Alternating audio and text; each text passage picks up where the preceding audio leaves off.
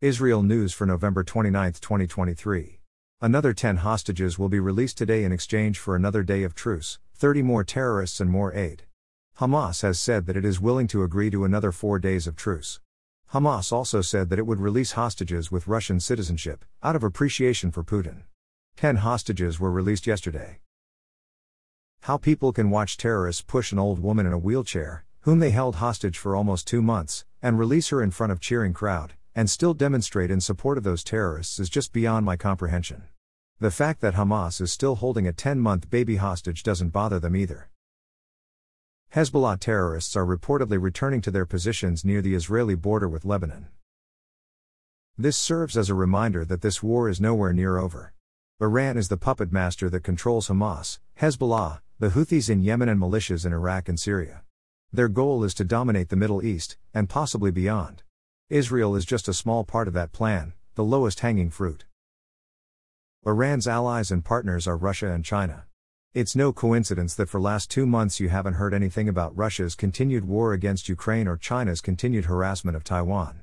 Iran has been, thus far, using Hezbollah and its other proxies to poke at Israel and US forces in the region. When it decides the time is right, it will unleash those proxies in all-out war.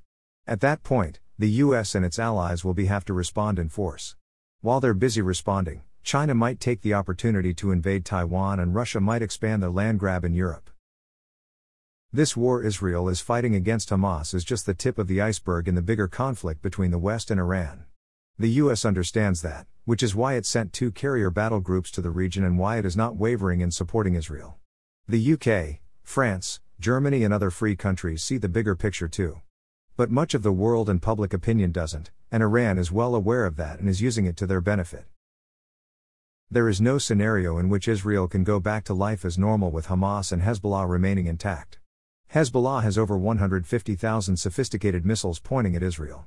They also have a battle tested terrorist army far larger and better equipped and trained than Hamas. Would you be willing to live in northern or southern Israel knowing that hordes of terrorists planning to slaughter you and your family are just a mile or two away and ready to attack at any moment?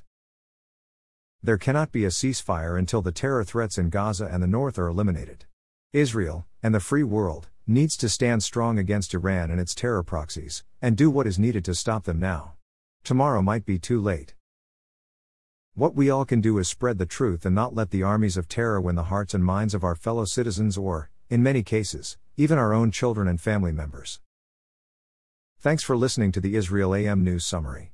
To receive the Israel AM News Summary directly in your inbox, subscribe at www.israelam.com.